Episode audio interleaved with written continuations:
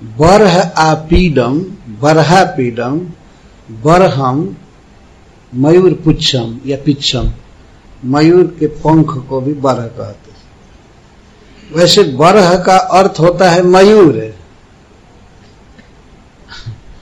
लेकिन यहाँ अर्थ यही है, ऐसा नहीं है कि श्री कृष्ण मोर सिर पर लिए हैं, मोर का पांख लिए हैं यह अर्थ।